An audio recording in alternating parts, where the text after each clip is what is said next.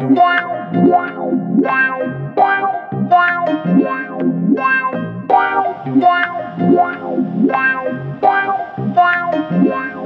迎收听本期的跨维度播音，我是播音员朱峰仪。今天的特别来宾是艺术家许家珍，家珍你好，Hello，峰怡好。家珍是东海大学美术系毕业，国立台南艺术大学造型艺术所毕业。我们第一次合作是在二零一九年的水谷艺术的展览《重返神性》，作为一位无神论的有神论者，我们先从这件作品开始谈好了。嗯，这些作品的名字叫做《让我收藏一部分的你》。那这个“让我”的这个“我”跟后面那个“你”，其实前后是可以对调的。嗯、这件作品其实，嗯、它来自于就是我研究所时期，那时候我身边有一个很好的朋友。他某一天突然跟我说：“我现在有开始去咨商。”对，然后我第一个想法是，我就想说，为什么？呃，你有什么事情，或者是你有什么心事，是不是先跟我说？而是去找一个陌生的对象，然后去呃诉说你的呃辛苦的过程啊，或者是痛苦的经历。当时因为这件事情，然后让我开始想要了解人跟人之间关系的呃深度。为什么你可以跟另外一个人做这么深度的沟通，但是却和身边的最亲密的朋友却好像没办法？这件事情是勾起我的好奇心，这样。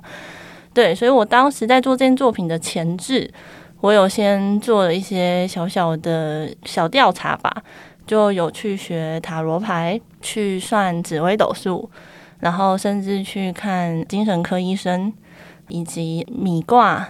经历了这些过程里面，然后我就发现，我好像都没有办法相信他们给我的答案。就是我一直不相信他们给我的这个答案是对的，甚至是可以托付给对方我自己的某一个部分。所以我在想说，那我是不是也试试看？呃，如果我成为一个解惑者，成为一个被咨询的对象，那会是什么感觉？所以我那时候就开始去学塔罗牌，然后也有开始呃研究一些精神分析理论的东西。对于当时的我来讲，比较好入手其实是塔罗牌。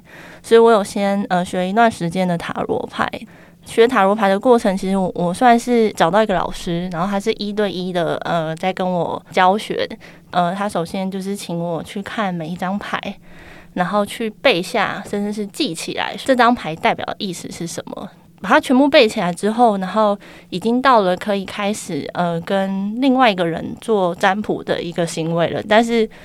我发现我根本没有办法讲出来，让对方说你就应该要这么做，这么做是对的。所以学到这里的时候，我就发现我没有办法成为占卜师的角色。嗯嗯嗯。所以我那时候就开始问自己说：那我到底相信什么？是什么我可以跟另外一个人说的？然后我最后发现我可以相信的就是我自己。所以我就开始拿我自己的日记，把它做成卡牌，然后去各个地方以一个解惑师的形象，去让一些陌生的人经过之后看到之后，他们开始跟我有所接触，嗯，那这件作品就默默产生了。了解了解，所以后来你选择用自己的日记，因为日记对你本身比较熟悉吗？应该是指，我觉得我好像需要为我讲的话负责。对我来讲，我比较可以去为自己负责的，就是我自己曾经说过的话，或者是曾经发生过的事情。对，那那些东西又好像从来没有被公开过，但是我确实把它写下来了。然后我就觉得日记的这个隐私感，但同时又好像渴望被某些人看到，甚至是同理到的那种状态，是我想要透过作品的方式去偷偷的露馅的东西吧。对对，所以当我成为一个解惑式的角色，然后我用我的日记变成卡牌去为任何人做占卜的时候，我就觉得我说出来的那种感觉是有某种释放的，但是这个释放又不会造成对方的负担，因为对他们来讲会把它解读成给他们的答案。那我们好像就在这个过程里面各取所需，得到彼此需要的部分。那那稍微就是介绍一下，说，哎，你是怎么样把日记变成卡牌的？嗯，刚开始呢，我就想说，要怎么把它变成一种可以跟别人互动的占卜形式。对，然后我当时很喜欢去呃学校附近的一些跳蚤市场。因缘际会之下，我就看到了一副吉普赛人的占卜卡牌，它就有点像是扑克牌的包装，就是旧旧老老的，然后它里面就是会有答案卡跟刻漏字填充的那个空格卡。你把这张空格卡对上那张写满字的答案卡之后，它会对出一句话。然后我就发现这东西很有趣，所以我是直接挪用了这个我在跳蚤市场找到的这一副卡牌，然后我把那些文字变成了我的日记。可能你是我的对象，你可能就会抽一张刻漏字填充的空白卡，然后再对上一张答案卡，然后把这两张卡给我之后，我就会对上一句话，然后我就用那一句话。就是我当时的生命的状态，可能曾经的困惑，是甚至是无法对任何人说的事情，把它说给你听。那你有挑日记吗？就是这个这个日记你是怎么挑的？因为我一直都有写日记的习惯嘛，所以我是挑那一种我特别解决不了的，或者是当下没有办法对别人抒发的一些内容，把它写下去。我的整篇日记可能大概有五百字左右，但是。我可能只会挑其中的一句，把它截取到那个卡牌上，嗯，这样子大家对上的时候才会出现那一句话。所以那一句话也只有我看得懂，也只有我可以解读，因为我是写他的人。所以当他们抽到这张卡牌的时候，我就可以知道说，哦，我当时的状态是什么。这一副日记牌，它可以做到的事情就是问人解惑嘛。那你可以问的只是。你跟你自己的关系，或者是你跟另外一个对象的关系，对方只要给我他的年纪，跟他要算的那个对方几岁，这样子就可以了。性别不用，性别都不用，关系什么的也都不用。不用嗯、对，因为我觉得问了越细，我好像就变成一个服务者。嗯，但是如果我只问关系。他是谁？他想要算的人几岁？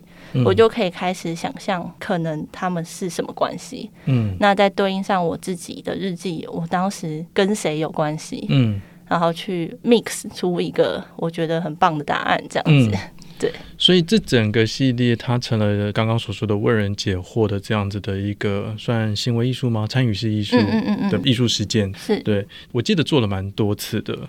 嗯，因为我蛮困惑的，就是刚开始我以为我的日记不会有人觉得准啊，就是那种看我的眼神应该觉得这是什么啊，应该就会觉得像是我玩吉普赛卡一样的感觉吧。对，但是我没有想到当时的反馈蛮巨大的，是每个人给我的眼神是那种很相信，甚至说你怎么知道的那一种状态。嗯，对，那我当时的那些作品其实有把它拍成 video。嗯。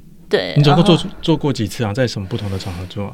呃，一开始我是在一个呃跳蚤市场，然后我去搭一个黑色的帐篷，挂一个问人解惑的牌子，然后写免费，大家就会觉得很有趣，然后用免费嘛，然后就会开始进来，然后一对一。然后你觉得第一次做的状况怎么样？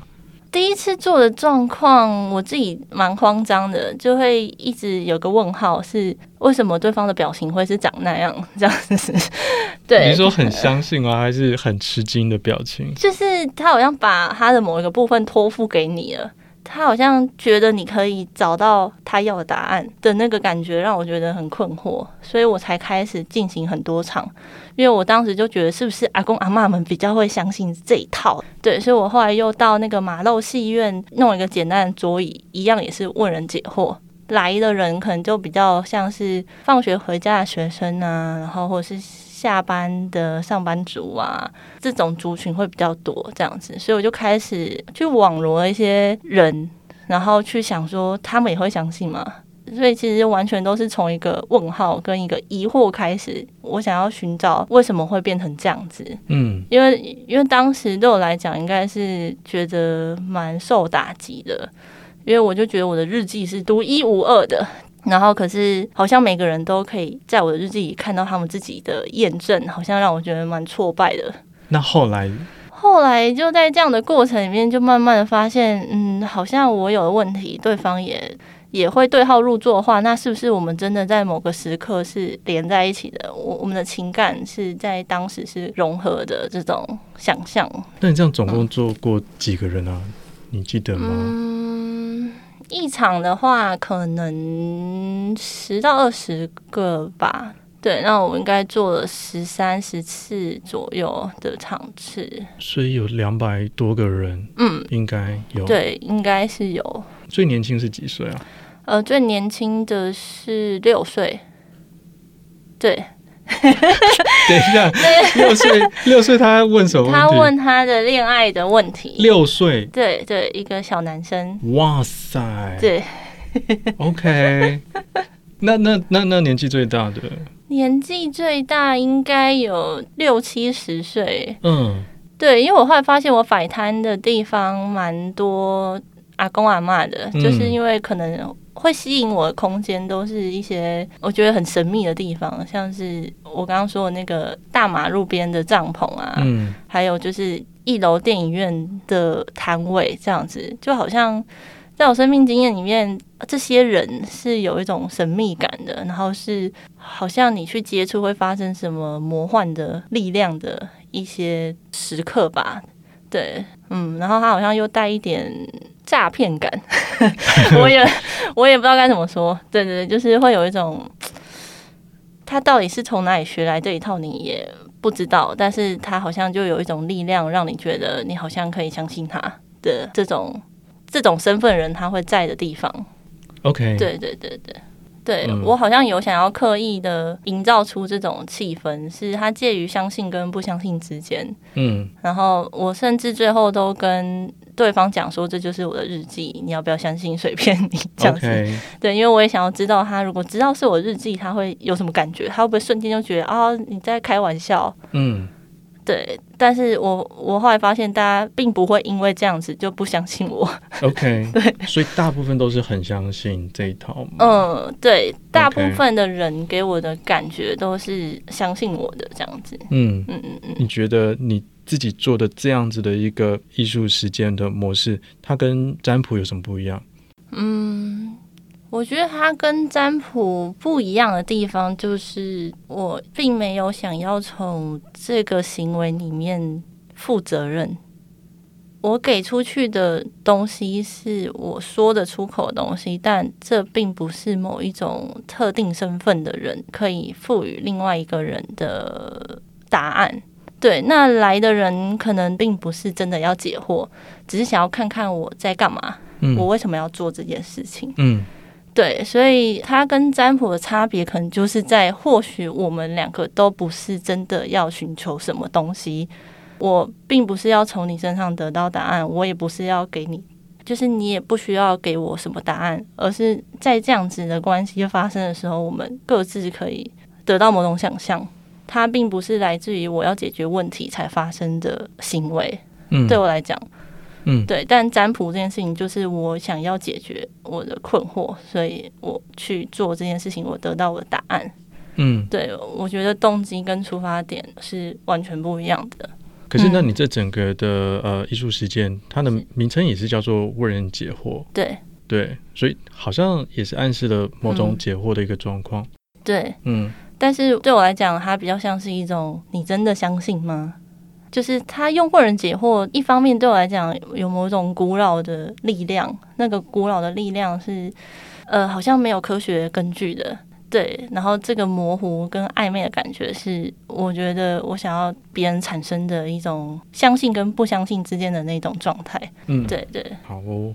我印象蛮深刻的，就是说这一套方式跟这个技术，你之前有跟六条通吗？哎，五条通哦，对，它是一个日式酒店的一个创作，就是我把我的这个卡牌的生产方式，我去交给日式酒店的少爷跟小姐们，我我就是去问他们说，你们想不想要把你们的日记交给我，然后我帮你们做成一个属于你们的卡牌，你们可以在跟客人聊天的时候拿来。做一个游戏，然后当他这个产品完成之后呢，我就开始以工作坊的形式去教他们要怎么说出他们的那些日记的内容。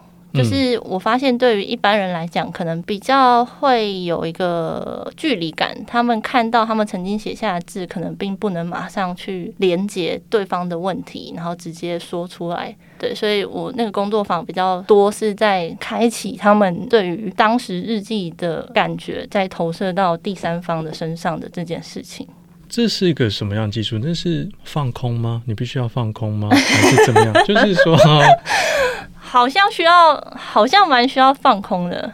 就是你会怎么样教他们做这件事情？嗯、对，我刚开始的话，会请他们抽三张牌。那这个牌其实就是呃我自己家族里面的照片，把一些我小时候跟我青春期的照片，把它收集起来，然后重新翻洗成一个新的照片嘛，它看起来就很像一组卡牌。那请他们抽出三张，抽完之后就会请他们翻面，对，那他们就会看到三张照片，然后我就开始问他们问题，说你看到这三张照片，你觉得你在哪里？如果你在这张照片里，你会是谁？呃，有点用一种他们必须要去进行这样子的想象，因为这张照片里面本来就没有他们，但是我必须要让他们去投射到一个角色，他们才有办法去开启那个故事嘛。你是说投射到照片里当中的任何一个角色都可以？对对对，我就会请他们说，假设你是里面的一个人，你觉得你是谁？对，然后透过这个主角就出现了嘛。那主角出现之后，我就会开始去问他说：“那旁边的人是谁？”他们的世界观跟他们的想象力就会从那个他们在的那个点就开始扩散。哇，好有趣哦！所以这，但是，那我们刚刚有说到放空这件事情，是放空这件事情，在这个过程当中有它的作用吗？嗯，我觉得有诶、欸，就是放空的意思，就是代表你现在所有事情，你都可以先放下。你可以呃专注在我们现在一对一做的事情上，然后放空。另外一个意思也是，你可以让任何的东西进来你的身体跟你的思考里面。我觉得我请他去指认他自己是谁，这张陌生照片里面的人必须有一个是他。对我来讲，就很像是你已经离开你现在的现实，你进入到另外一个现实里面。放掉自己，对对对对对。OK，嗯嗯，这个超级有趣的，因为我觉得这个可以直接联系到你最新的一个作品，就是《情诗绝品》。嗯。是，对，你先介绍一下这个作品好了。嗯、呃，这个作品呢，它叫《情势绝品》。那为什么叫《情势绝品》？是因为呃，我妈帮我拍的第一本相簿的名字就是叫做《情势绝品》。她自己取的吗？不是，就是相本相的名字。对对对，就是小时候相本不是都很很会取一些很厉害的名字吗？对，这个真的蛮厉害的。对对对，对。然后我我也是长大之后有做作品的需求，才想说我作品名要取什么呢？我就看到这就觉得哦，就是他了，这样子。Okay, 嗯、对，然后我就。因为我小时候是在眼镜店长大，我爸爸是开眼镜行的，所以我的这本相簿里面有很多我在眼镜店里面的样子。可是我刚开始看到的时候，甚至现在看到的时候，我都有不一样的感觉。就是我我觉得我跟那个过去的自己之间有很大的一个空白，就是我不知道他为什么要笑，然后我我我不知道他为什么在那里，那旁边的人跟他之间的关系是什么？这个对我来讲都是一个呃一个问号，然后那阵子刚好呃我父亲过世了，对，然后我就觉得好像要为他留下一点什么，然后当时因为疫情的关系，然后这家眼镜店现在是我弟在继承嘛，然后他那一阵子就是跟我讲说他想要把店收起来，说生意不好，疫情的关系，就所以我当时就很慌张说。好像属于我的某一个部分，甚至是我跟我爸之间的连接，好像要断掉了。对，所以就开始想要做这件作品。那我做的方式是，我去找可能跟这家眼镜店有深刻连接的人，像我这些照片里面会出现的叔叔阿姨们。可能我长大之后，我跟他们的关系是没有联系的，但是他可能一直都在这家店服务很久。我去找这些老店员们。然后邀请他们跟我一起做我的作品，我我就透过我跟我爸的关系，然后我就开始看他来，然后去找这些他平常有接触的人，然后去挑选我觉得很适合做这些作品的人。你怎么挑的？第一个也是给他们看照片，他们说得出来，他们知道那是发生什么事情，甚至比我还了解我的过去。对，然后第二个是可能跟这家店的情感跟我爸之间的那种关系是很紧密的。嗯嗯嗯，对，所以我最后就找了两位元老级的，对，然后再加上我弟，因为他现在是这家店老板嘛，以及我就这四个人来进行一个游戏。什么样的游戏啊？那个游戏其实也是我自己去找一些桌游的一些，有点像是逻辑。对，然后那一款桌游的逻辑其实就是有点像是透过接龙的方式去讲故事。初次接触的时候就觉得，诶，这个很有趣，这好像可以把一些你以前可能不会说出口的故事说出来。所以这个游戏的做法就是，我从《情势绝品》的相本里面去选出十二张我无法辨识他情感的照片。甚至有一些不知道为什么被撕了一半，然后可是我问，可能我妈或者是谁，他们都不知道为什么。对，它是来自于我过去一些我已经不记得的某一些存在，我把它变成幻灯片，放在这张很像麻将桌的光桌上。那游戏的开始，我们会先掷一个骰子，然后如果骰子出现的是爸爸，那我们这一回合的游戏就要讲这个爸爸的故事。这十二张牌，每一个人会发到三张手牌嘛？对，然后我们就会轮流出牌，从掷骰子那个人开始去讲这个爸爸的故事。那下一个人以呃顺时针的方式，就是要接他上一张照片去接下去前面的人说的故事内容。那把手牌出完，就代表这个爸爸故事结束了。这个故事的重点可能就放在主角是谁，以及他最后出的那张牌要怎么结尾。可是这个主角他其实是虚构的，就是他不是直接的指涉你的父亲。嗯、他并不是因为这这个骰子有爸爸妈妈、弟弟妹妹、哥哥姐姐，对，然后这些角色都是生命里面会接触到的。是可能我没有哥哥，但是有某一些人对我来讲就像哥哥一样。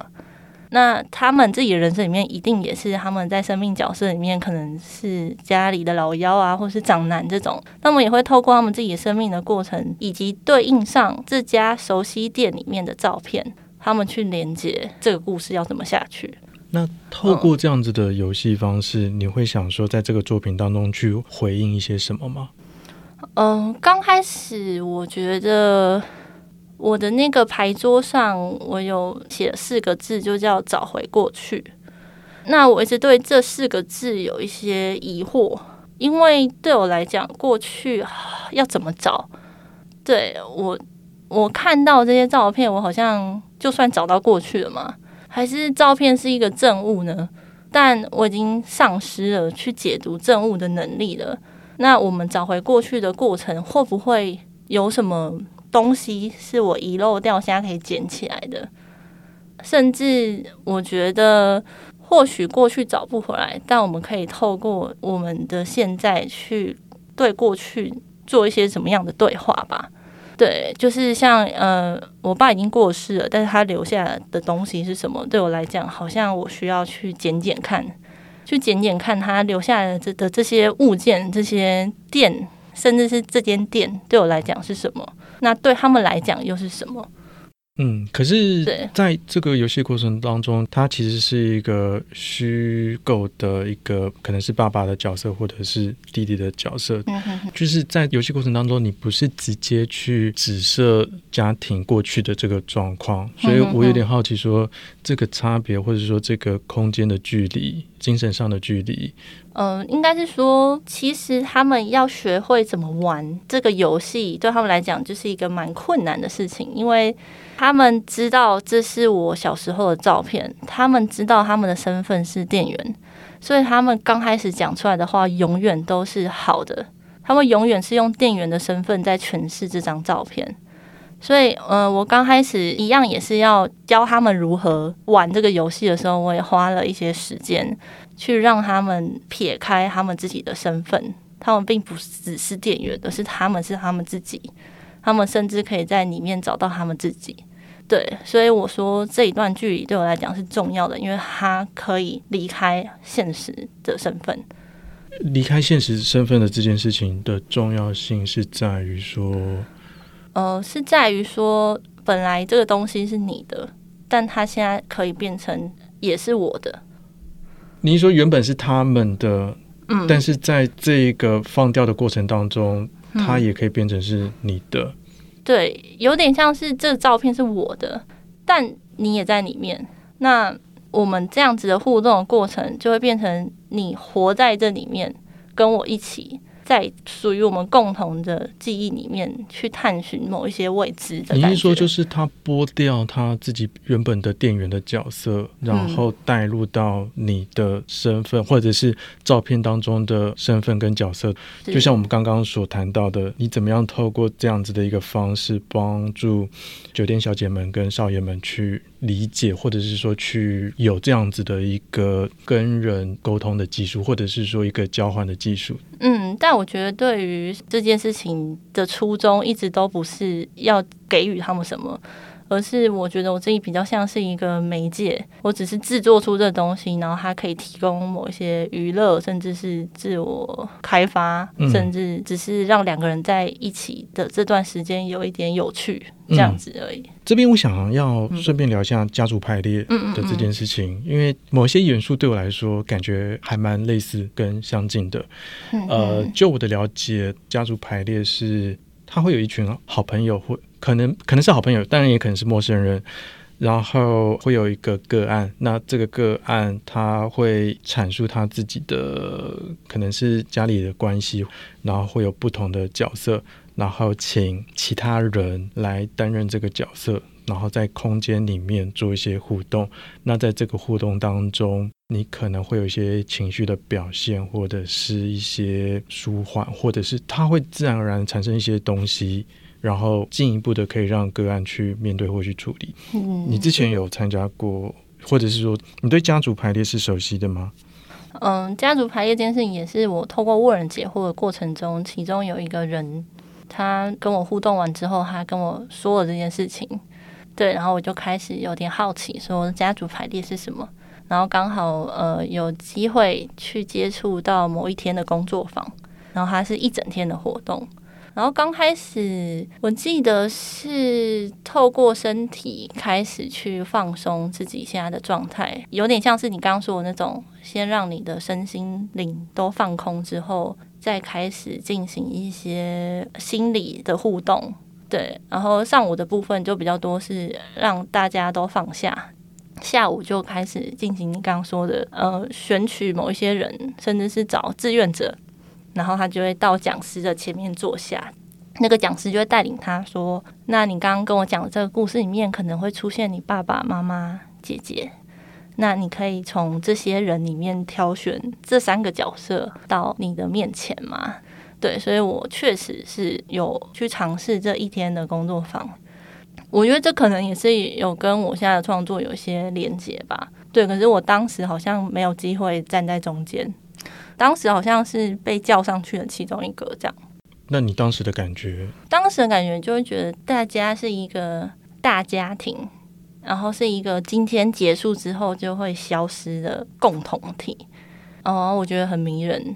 就是我，我觉得我的创作里面好像一直都有想要追求某一些共荣的感觉，像是我记忆里面有一些片段都是我特别深刻的，像是毕业的时候。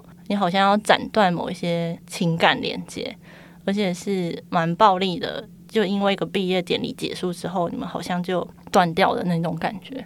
然后我一直都好像蛮渴望进去某一些团体里面，被包容、被涵容、被在一起的工作的那种状态吸引。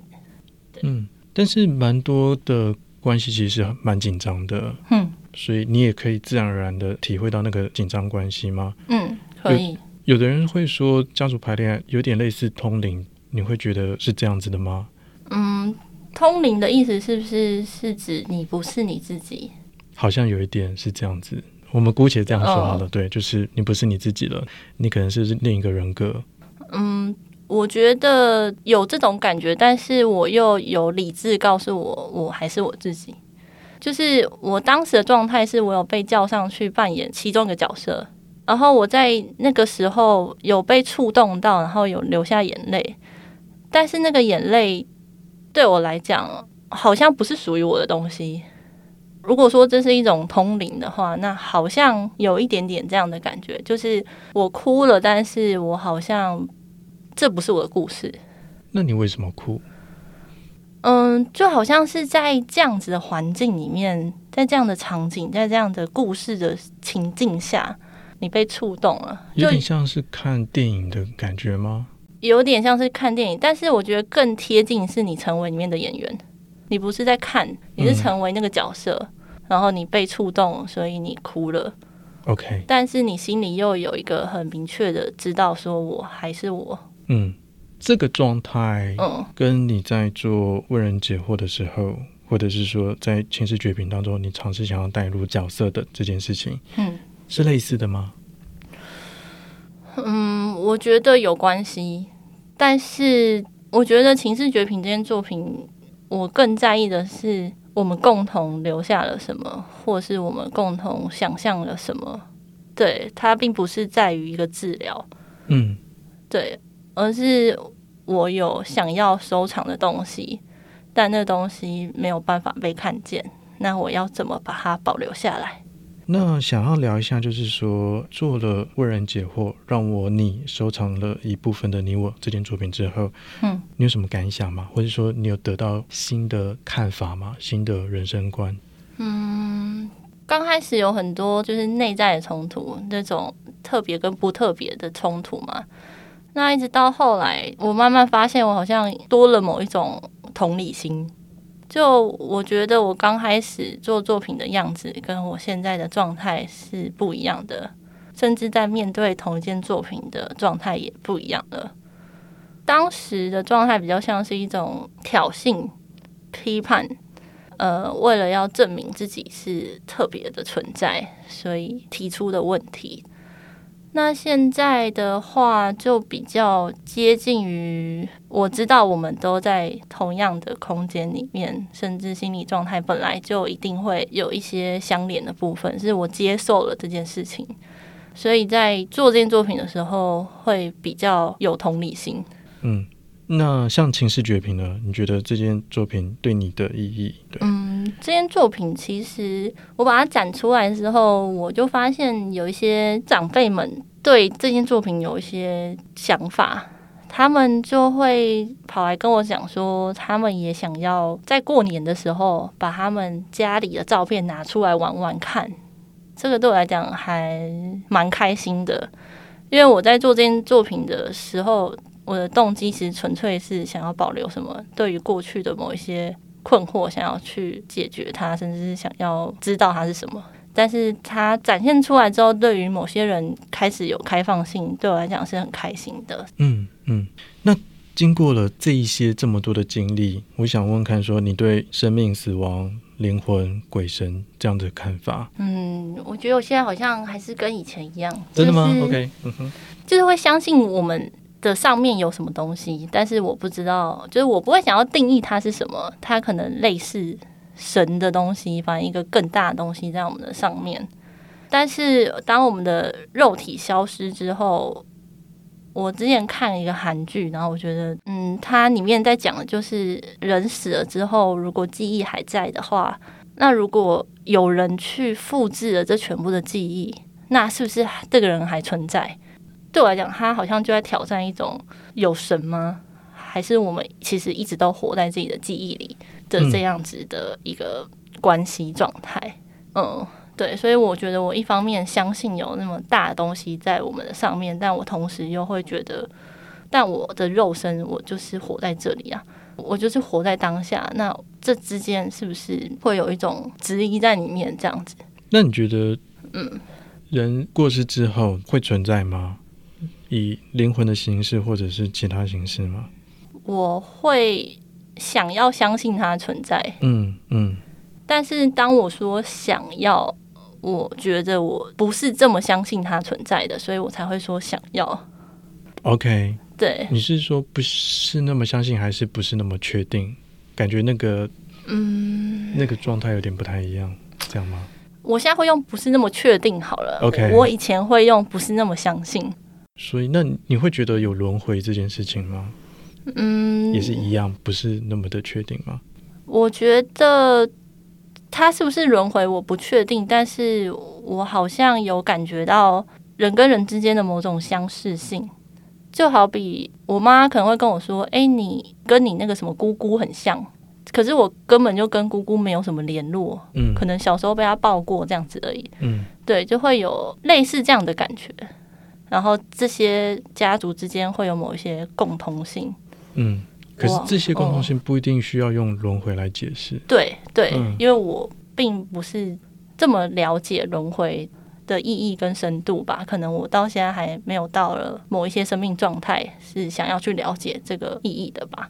嗯嗯嗯嗯。好哦，那你现在有什么样的人生观吗？嗯，怎么说？嗯，你觉得人生应该要怎么过？人生应该要怎么过？对啊。我觉得人生要过本身就是一件蛮痛苦的事情吧，就是你每天都要思考，我觉得就是一个蛮痛苦的事情。你说思考是就是就是你会不免俗的问自己问题，你问自己为什么在这世界上？你问自己你现在的这份工作对你来讲的意义是什么？你问你自己现在的关系是不是你理想中的样子？就我觉得这些东西会不断的出现。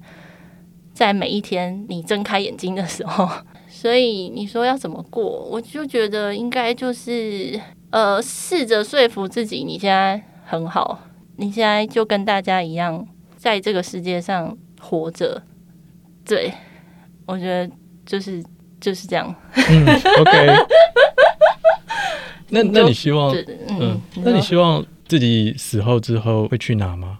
因为有很多种说法，就是哎，可能会有个轮回，会有来生，或者是说他可能就进入涅槃，然后也不会再轮回了，这样子。嗯，我不知道我死后会去哪里，但是我会想要知道我死后我的意识还会不会存在。你你觉得呢？你觉得会存在还是不存在呢？呃。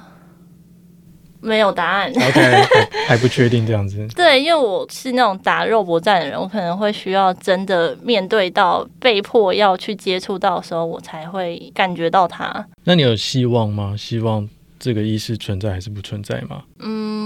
我希望意识不要存在。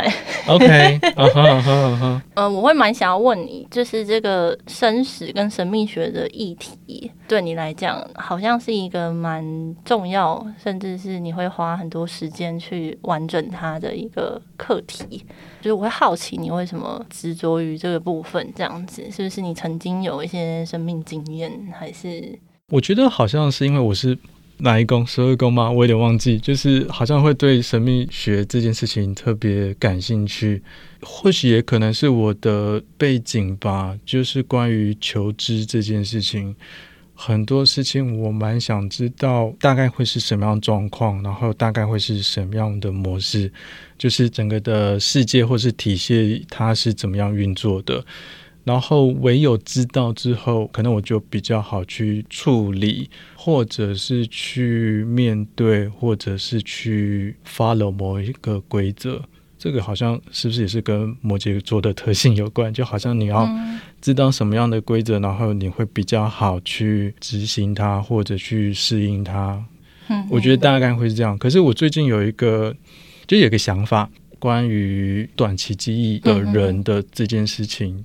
所以你每一天起来就是新的一天，你会忘记你为什么在这边，然后你是谁。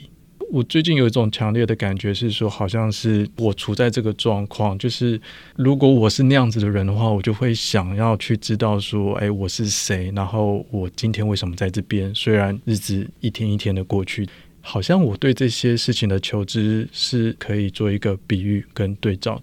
那我就会去想说，如果我有这样子的一个状况的话，我该怎么样去生活在这个世界上？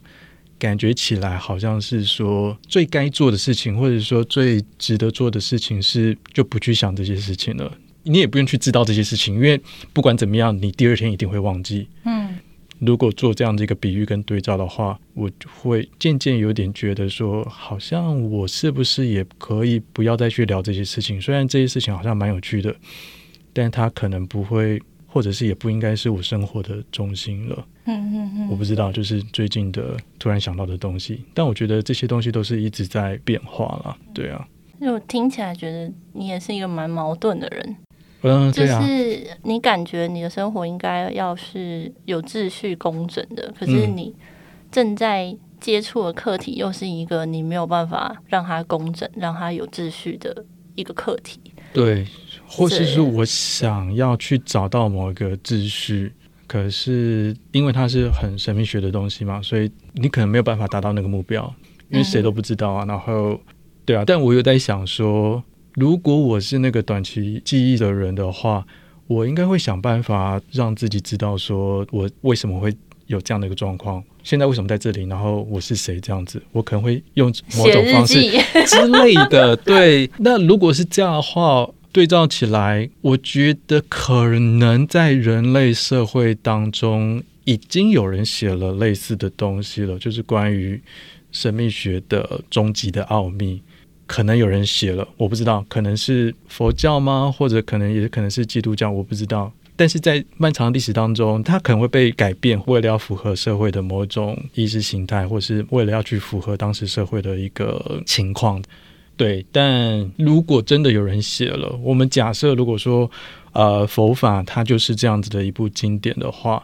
那我又会开始去想说，如果我是那个短期记忆的人，然后我看到我自己写的日记，看到对我自己这个状况很真实的一个解释，可是因为我是个短期记忆的人，即使我看到，我可能也还是会去怀疑他。嗯，对，嗯，所以我觉得好像目前是处在这个状况当中，那那个根源可能是怀疑这件事情。我不知道怀疑是我自己的本，本对本能或是本质之类的。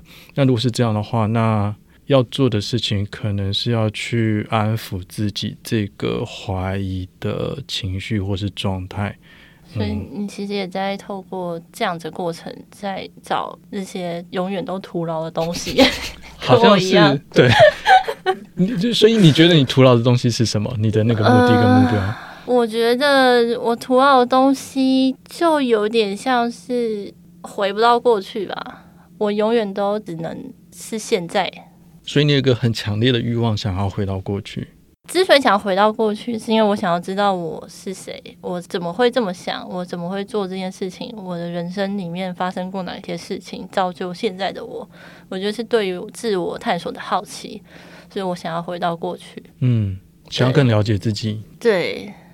对，但是我说永远都是徒劳的意思是，它好像会衍生成一个相信的问题。相信就是假设我今天我相信我回到过去，那我觉得我就回到过去。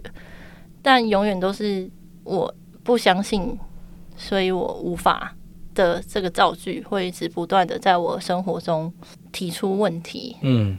然后我想要处理这个问题，我想要解决这个问题，所以作品就生出来了。了解，了解。对，随便聊聊，就是说，嗯嗯，可是如果说你是为了想要了解自己才回到过去的话，嗯，但严格说起来，好像也可以用另外一种方式，就是用不回到过去的方式了解自己，这样，或者说你现在自己跟过去的自己一定是非常截然不同的嘛？嗯嗯，对啊，所以你想要了解的是现在的自己呢，还是不同时期的自己？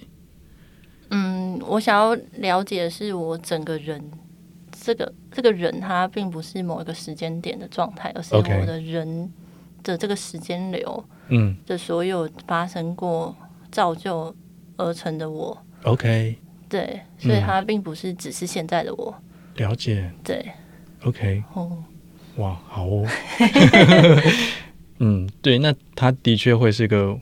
无尽的追寻，这样子就是说，嗯，因为有太多太多的过去了，即使是你现在仍然是不断的在制造过去，对，所以过了过了五年、十年之后，其实就是多了五年跟十年的空间，可以再回过头来去做这样的挖掘。嗯，而且我不确定我的挖掘是真的在挖过去，还是在创造未来，就是有的时候我会搞不清楚方向。就是我挖的真的是过去吗？还是它是一个创造的东西？嗯，这样。你有期望吗？就是它会是什么样的？还是说，其实你你依稀的感觉，其实你就是在创造未来了？这样？嗯，不敢这么说。嗯，为 什么？因为不知道哎、欸，人要谦虚这种吧？谦虚吗？为什么？就是你创造自己的未来，嗯、我觉得好像。嗯，因为有一些未来好像跟过去有很深的连接嘛，所以我也不敢说还是未来，然后又不能全然说它就是过去，因为我回不去嘛，嗯、那我就一直都卡在现在的这个点，然后一直想要不断的去扩充某一些生命状态，这样。OK OK，大部分现在身心灵界都会说要活在当下嘛，这样子。哦。对啊，很难呢，真的哦。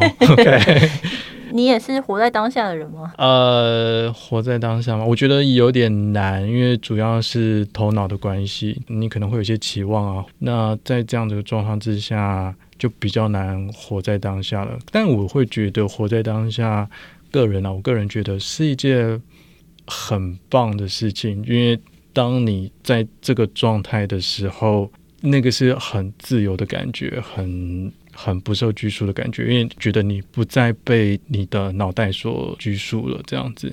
但是脑袋其实是很有趣的东西，然后也给我很大的快乐。嗯、因为不管是希望也好、欲望也好，然后满足也好、想象也好，这个都是超级大的一个快乐的来源所在。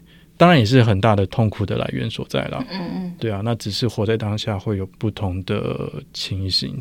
所以，呃，应该是说，我蛮习惯活在头脑的世界里的。所以，如果是我的话，我可能会想要去多多的尝试怎么样去活在当下这件事情。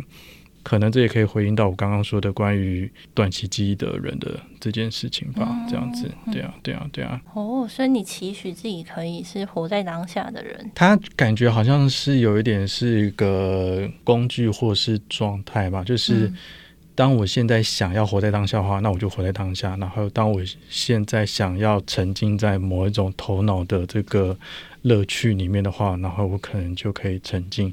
但我我是想要做到更自在一点。嗯，我觉得好像蛮有趣的，就有点像是说，当我想要喝酒的时候，我就可以去喝酒；当我想要去。